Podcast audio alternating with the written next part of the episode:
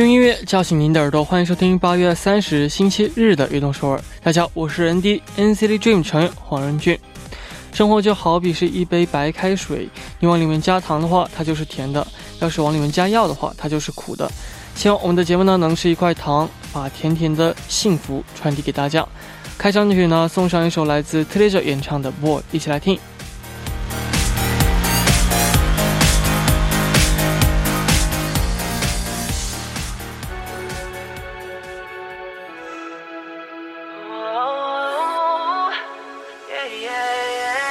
넌 마치 beautiful danger 쳐다볼 수 없어 너무 눈부신 헬로 눈을 가려봐도 숨겨봐도 넌 정말 different 헤어날 수 없어 欢迎大家走进八月三十的运动首尔。我们刚刚听到的歌曲是来自 Treasure 演唱的《Boy》。周末的休息时光就要结束了，希望大家能够啊、呃有一个这样好的精神，开始新一周的学习和生活。 下面呢，就为大家介绍一下我们节目的参与方式。参与节目可以发送短信到井号幺零幺三，每条短信的通信费用为五十韩元；也可以发送邮件到 tbs efm 运动 at gmail 点 com，还可以下载 tbs efm app 和我们进行互动。希望大家能够多多参与。Hey, it's starting. Yeah, come on. 关于电台热门经典影视剧都在这里，欢迎大家收听我们的呃关于电台。首先请出我们的嘉宾刘德福导演，Hello，大家好，很高兴和大家见面了。我是在韩中国导演刘德福。你好。啊、那这个刘德福的你你平常喜欢看这种小说吗？啊，小说其实我挺喜欢的，但是啊，最近时间比较少啊，可能没太多时间看，大多时间可能就是简单看一下新闻，看一下跟电影相关的。嗯，嗯，那这个其实我觉得今天我们要介绍两部电影当中啊，那第一部呢，呃，是在我看的所有电影当中比较算就是有点神奇的一种，啊，哦，非常的奇妙。那我们就来先介绍一下今天要介绍的两部电影的名字。好啊，今天跟大家一块儿分享的两部电影，一部是这个本杰明·巴顿骑士啊，也嗯叫这个返老还童哦啊，，另外一部就是许三观。嗯，那我们呢就先来聊一聊第一部电影啊，这个本杰明·班顿骑士。嗯，哦、那这个这部原原著的这个小说也是非常有名的。嗯，对的，它是这个啊、改编自这个斯科特啊、斐兹杰拉德的这个同名小说，它是一个中短篇小说选当中的一部分。嗯啊然后这些作品当中大多描述了就是这个啊、战后追求梦想而又这个梦想破灭的一对这个青年人的形象的这么一部啊、小说啊嗯啊，那他的这种小说风格就是就是啊、清新的叙述啊，包括这个文雅的风采啊。嗯、整体来看的话，就是还是比较流畅的一部小说，也建议观众朋友们有时间可以看一下。嗯嗯，那你有看过这部小说吗？对我看过这部小说，是在这个电影上映之前看过的。嗯，嗯，那我们就先来了解一下这部电影的剧情。嗯好啊，就是这部电影，它主要就是呃围绕着这个一出生就是这个有了一个八十岁老人形象的这个本杰明·巴顿。嗯，那这个随着这个岁月的流失跟推进呢，渐渐渐渐变年轻，最终啊、回到这个婴儿状态哦啊，并在这个自己衰老的这个呃状态，并在这个自己自自己变小，在这个呃衰老的恋人的怀中呃去世的这么一个呃神奇的故事。嗯嗯。哦，非常的神奇。这个呃外貌呢和别人都不一样，和别人是相反的。，对对对，这个心理的年龄还是一样的嘛？对，是的哦、那这部电影的导演呢是大卫芬奇，他指导了很多的这样的好莱坞大片啊。嗯，对，大卫芬奇他是这个一九六二年出生在美国这个科罗拉丹佛市的一一位这个导演，嗯。然后他本人也是编剧跟制片人哈嗯。啊，然后也是这个视觉特效师啊，他哦。是一九八零年就是啊参与这个动作科幻电影就是《星球大战》的第六部《绝地绝地反击》。然后他还有其他的就是也是星球大战作品嗯。啊六，然后还有这个敲击生命之鼓啊，包括异形啊、七宗罪、十二宫啊，包括后来的这个这个返老还童嗯。啊，就是咱们今天讲的这个电影啊。那感觉他电影里面呢，常常可以看到这种阴郁和哀伤的影子。哦，是的，他在很多自己的电影作品当中，就是他是啊、喜欢用这种灯光的布置跟摄影的技巧来制造这种啊、低沉的氛围吧。嗯嗯，比如像这个《异形》，包括《七宗罪》啊，哦包括这个心理游戏等等哈，他都啊、很少使用自然光，大多都是人造光布景嗯啊、用这种光的基调来表现他对这种啊、电影的理解跟一种啊、感受吧。嗯啊，那他自己也这样说到，就是自己认为电影啊、不只是来这个呃取悦观众的一种大众娱乐产品，而而是一个伤痕性的作品。嗯嗯，没错。好，那我们下面呢就先来听一首歌曲，歌曲过后呢继续来聊。下面一起来听来自 N.F 演唱的《Time》。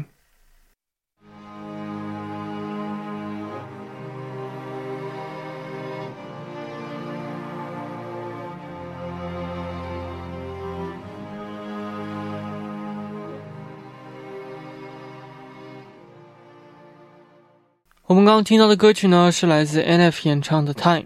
这部电影呢是经过两位的这个编剧，然后打磨而成的。嗯，对，这是有两位编剧，一位就是艾瑞克·罗斯，然后和这个罗宾·史威考德两位编剧，就是啊、把原著小说改编而而来的这部电影作品啊嗯啊，其实他们就付出了很大努力，包括就是第八十二届奥斯卡金像奖的最佳改编剧本，他们也拿到了提名。其实同类型电影节，他们拿到了有将近十几个提名，但是没有 没有获奖，这也是嗯很可惜的一个面。嗯，没错。那其实我也一直非常好奇啊，那在一个电影当中，导演和这个编剧呢是一个怎样的一种合作的关系呢？嗯，其实就是怎么说呢，还是一个呃很多元的合作方式吧。嗯，那比如像这个《小姐》的朴赞玉导演跟这个郑景瑞编剧在合作上啊，基本上就是说啊、编剧本身他是负责整个大的故事框架结构，嗯那朴赞玉导演是负责这种细枝末节，包括台词啊，包括人物细节的刻画呀、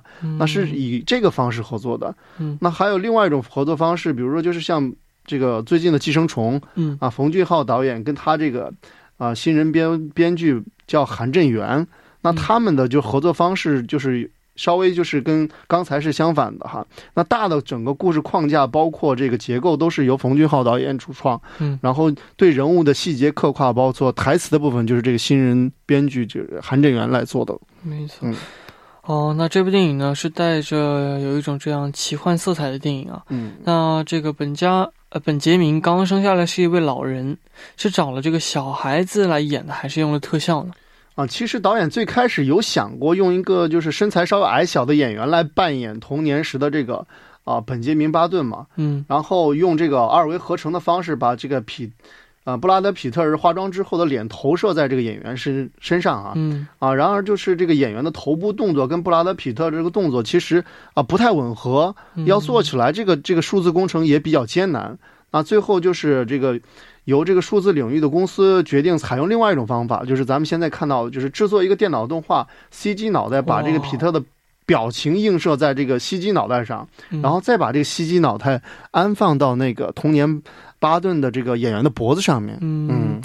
哇，真的是呃呃，这种技术也是非常的对对对，啊。啊、那也为我们来介绍一下这个主演啊、巴顿。嗯，好啊，就是他就是鼎鼎大名的布拉德皮特了，这个大家就很熟悉了哈。他是一九六三年出于美国这个呃俄克拉荷马州的一个美国演员，他本人也是制片人。嗯，那他主要的作品就有这个《无主地》啊，《加州杀手》、《十二只猴子》、嗯史密斯夫妇》、《神枪手之死》，包括今天聊到的这个《返老还童》。嗯啊，包括他今年最初的这个呃《好莱坞往事》也这个获得了第四第第五十四届美国国家评论协会的最佳配角奖。嗯嗯，是的。好，那我们下面呢一起来听一首歌曲，来自 Lin 演唱的《西干内 cos》了，一起来听。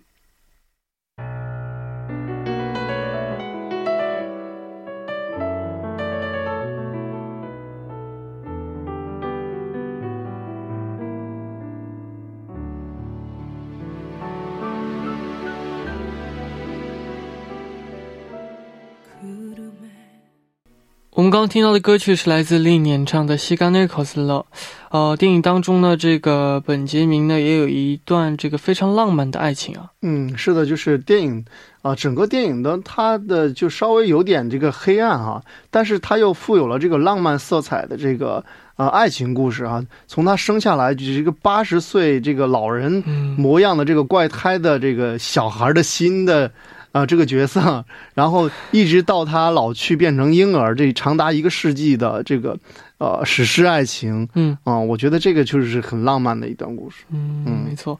那看电影到最后呢，会让我们呃感到非常的感动，而且呢也很感慨啊。嗯，就是因为他电影当中在结尾的部分，他出现了很多这个人物哈，包括嗯、呃每个人的一生虽然不是那么绚丽多彩，但是每个人都有属于自己的人生意义吧。你像他最后还有一边旁白到说，有些人生来就喜欢坐在河边。啊，有些人生来就会被雷劈，有些人嗯生来就喜欢音乐等等的这种感觉。没错。嗯那这部电影当中，你最喜欢的一场戏是在哪里呢？其实我最喜欢的一场戏，比较残忍的场面哈，就是这个纽扣纽扣商人，就是巴顿巴顿世家吧，嗯。啊，他就是战争刚刚结束之后，匆匆忙忙的跑回家哈、脸上还带着焦虑啊，去去看自己的这个妻子，因为妻子就即将要临盆嘛。嗯。啊不幸的是，就是妻子就因为难产，啊，生下了儿子却自己就是丧生了。嗯那这个巴顿先生当看到自己儿子这个脸庞，就是刚才我们提到的这八十岁老人那个脸庞的时候，他非但没有这个啊、慈爱的，就是呃父亲的这个那一面，反倒是他很惊讶，而且很厌倦，就抱起孩子就往外跑啊。随着这个一阵男孩的哭声吧，他就把这个孩子丢弃在了那个养老院。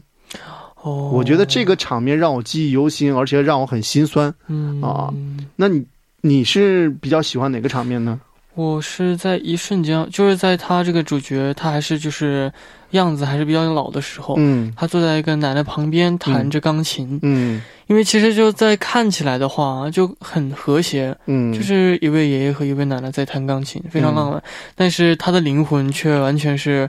哦、还是个小孩儿，是极端的这样的一个年龄嘛，对对对，所以呢就觉得哦，这这段戏让我印象非常的深刻。嗯。哦，那如果给你一次这样的机会，就是返老还童的这样的机会，嗯那你最想做的是什么呢？好，这个问题还没想过。如果真的给我一次这个返老还童的机会，我想就是可能把这次生命献给我的母亲吧，因为我觉得可能我过去太热爱电影了，大多时间都没有跟家人在一起。嗯，如果可以啊、在这里有机会的话，我宁愿跟爸爸妈妈说一声我爱你。虽然我爱电影，但是我更爱家人。哇，非常的，哦，那这个最后呢，还想问一下，你是怎么评价这部电影的呢？嗯，哦、整个电影的话，它跟原著相比，我觉得就是改动还比较大吧。啊、而且就是几乎有点让人感觉不太像同一个故事。不过还能看得出来，就是这个啊、原著的这种那种的，就是享乐主义的调调啊。嗯应该说，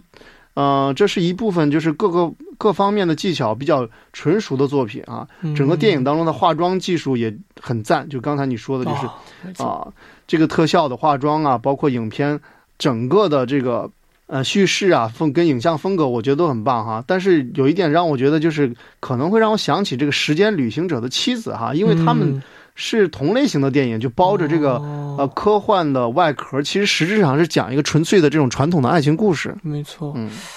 是的，哦，那我们这部电影呢也聊完了，希望大家有时间呢可以去看一下。那我们第一部的最后呢，也送上一首歌曲，来自 Kim Kwang Seok 演唱的《서른之美》。那我们第二部见。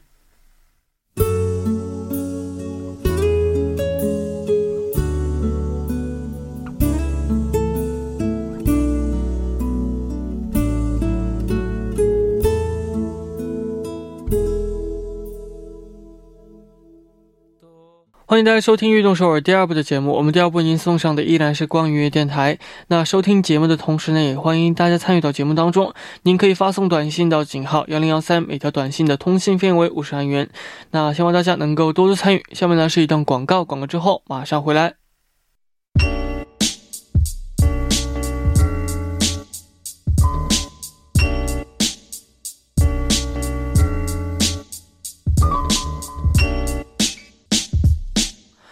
欢迎回来，我们下面呢就继续介绍一下我们的电影。那我们下面继续开始我们的呃周日的固定栏目《光云电台》，旁边依然是我们的刘德福导演。嗯哈喽，大家好，依然是我在韩中国导演刘德福。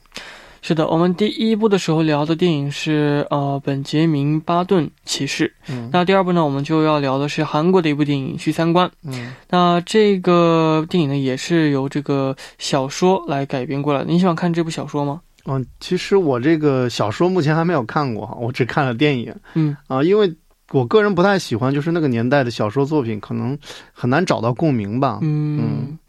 是的。那这是一部非常有影响力的小说啊。嗯嗯哦、也这个被翻译成很多个语言的这样的版本。嗯，对，呃，就是它是改编自这个《许三观卖血记》，也是这个余华老师一九九五年创作的一遍这个长篇小说哈。嗯啊，小说主要讲述了就是许三观是靠卖血度过了就是人生的啊、一个又一个的难关嗯啊，然后战胜了自己命运哈、强加给了他这个。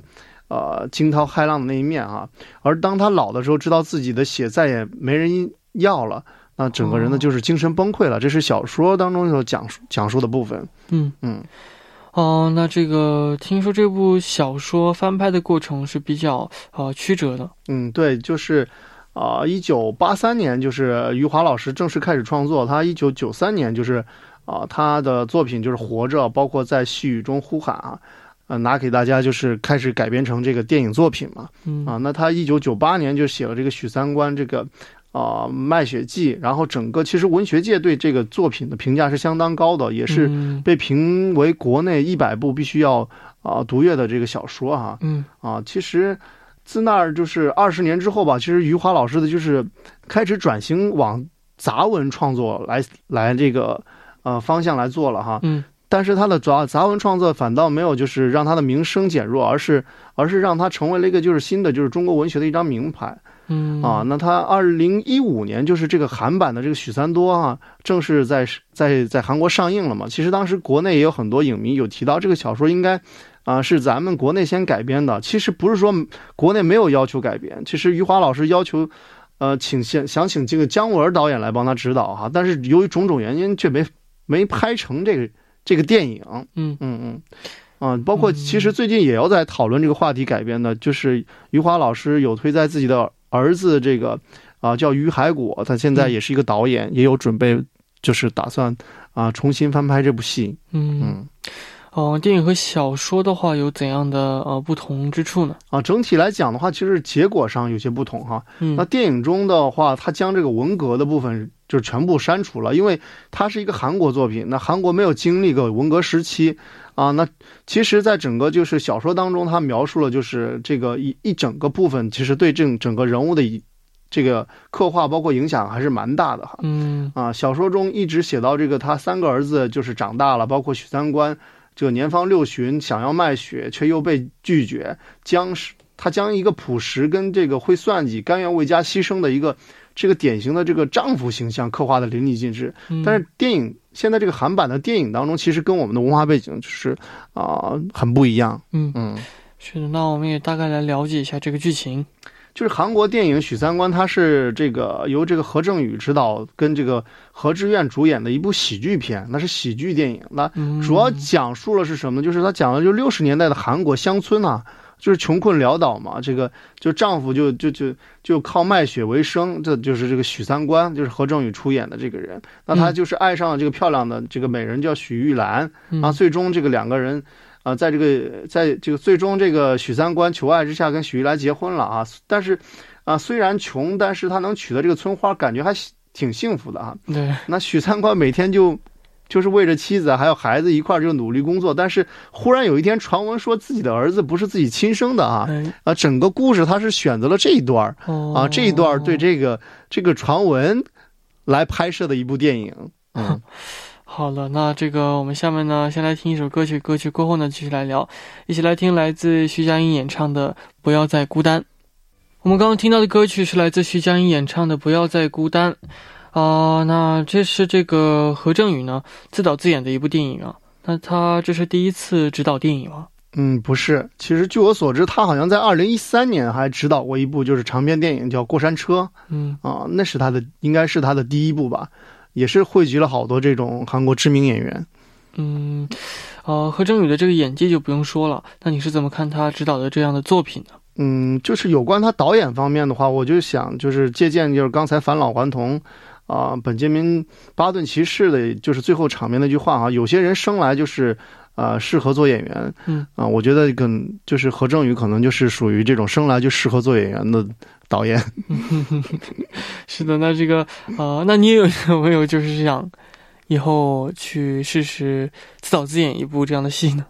呃，其实怎么说呢，就是我的这个研究生毕业作品《黑石密儿》，就是因为当时啊也是找不到演员嘛，其实我已经尝试过了自导自演，哦、对对对，但是整个工作量是很大的。嗯我是建议就是，啊、如如果不是就是准备很充分，而且还有一定资金保障的话，就是不要就自导自演，还是把这些工作分开来，可能会做得更好一些。嗯哦，是的，那我们再回到这个话题当中啊，呃，除了何正宇之外呢，还有一位影后，就是呃何志愿，那他也有参演的这部电影当中，那由我们来介绍一下。好啊，何志愿她原名是这个田海林，他是一九七八年出生在韩国中青南道保宁市的一一位女演员哈，她毕业于这个韩国的这个檀国大学，她主要作品有就是《真实游戏》啊、《查姆》啊、巴厘岛的故事》、《刑事》、《黄真一》啊、《海云台》等等作品哈。嗯，那之后他凭借了我的这个《爱在身边》，获得了这个第三十届韩国青龙电影节跟这个第四十六届韩国百想艺术大赏的最佳女演员。是那这个何志愿呢，也饰演过很多不同的角色啊。嗯。啊、那他，你觉得他，你就是你是怎么评价他的演技的呢？啊、我个人觉得，就何志愿她是一个优点比较多的女演员吧，而且她嗯非常啊、有自己的见解，包括他对呃人物的选择上，我个人觉得有点像这个韩国的这个安吉丽娜·朱莉哈，她不光可以演动作戏，像这种情感的戏，她也是就是刻画的呃细微啊、很让人就是代入感很强，嗯，是一个可塑性比较强的女演员，嗯嗯没错，那除了这个成人演员之外，有几位这个小朋友的演员，他们的演技呢也都非常精彩啊。嗯，对，就是出演了这个许三观三三个儿子吧哈。嗯啊，然后就是值得一提的，就是这个七岁的，就是啊南多林啊，那他的这个就是呃许一乐嘛，许一乐的出演，但是他就是表演很也很精彩。嗯就是其实认识他的时候是通过这个《花样男子》哈，嗯，他在《花样男子》当中演这个童年的就是呃尹尹之后，嗯啊，他也是凭借那部电视作品正式出道的啊，这个也是我个人比较喜欢的一个啊，就是童星。嗯嗯是的，哦、那下面呢也送上一首歌曲，来自哈基원演唱的《너무사랑했다고》。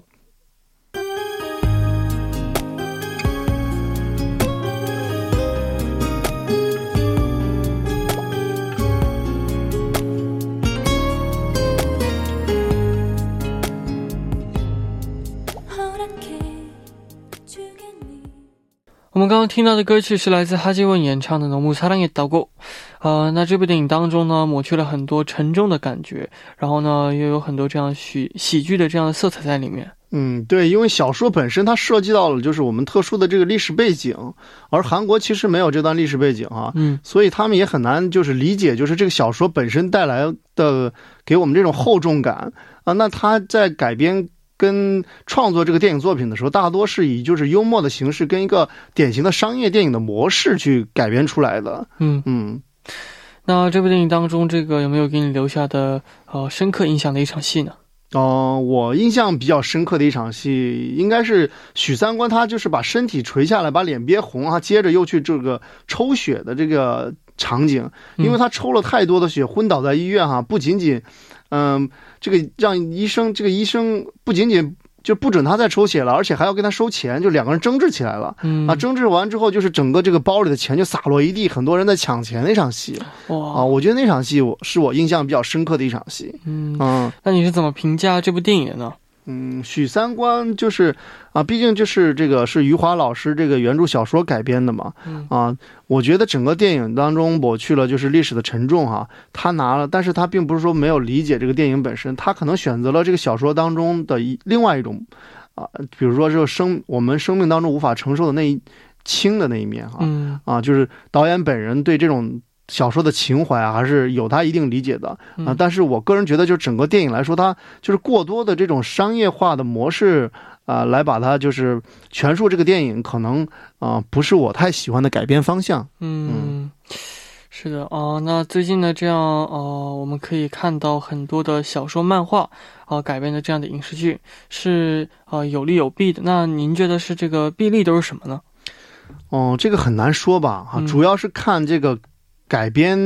是如何改编吧。那像有的电影当中的话，它这个电影本身比小说有意思哈，比如，呃，像电影这个《房间》，我不知道你看过没哈，它其实也是通过这个小说改编的哈。嗯，那它就是这个电影比这个小说，我觉得更容易感人，更容易，因为它很很多细节化了，就是。啊、小说当中不能呈现给我们的，其实它因为它整个小说当中是发生在房间里的这么一件事儿嗯啊，可能不是那么具象化，但是电影就达到了。嗯，那比如还有一部就是我个人也比较熟悉的，就是叫《偷书贼》的小说哈，嗯啊，那它就是在改编之后，其实我就觉得就它就没有这个。可能小说更有意思啊，电影当中就没有好多就是诠释到那些细节，包括人物刻画，我觉得可能不是很好，反倒小说本身会读起来更流畅、更深邃一点。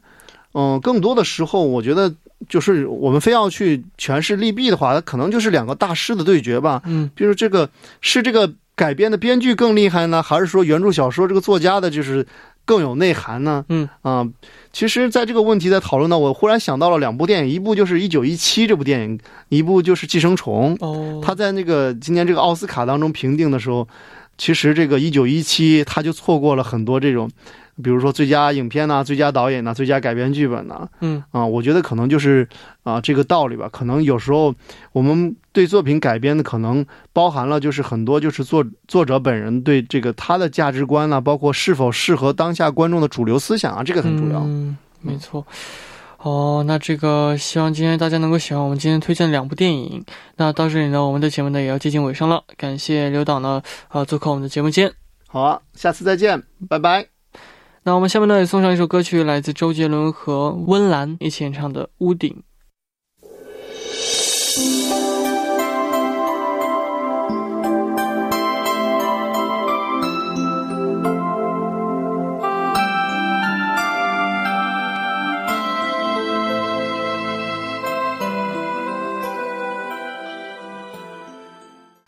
到这里呢，我们今天的悦动首尔也要接近尾声了，感谢大家的支持与参与。那我节目的最后呢，送上一首歌曲，来自 Richard Sanders 演唱的《Reality》。那希望大家明天能够继续守候在 FM 幺零幺点三，收听由任俊为大家带来的悦动首尔。那我们明天不见不散，拜拜，加油加油！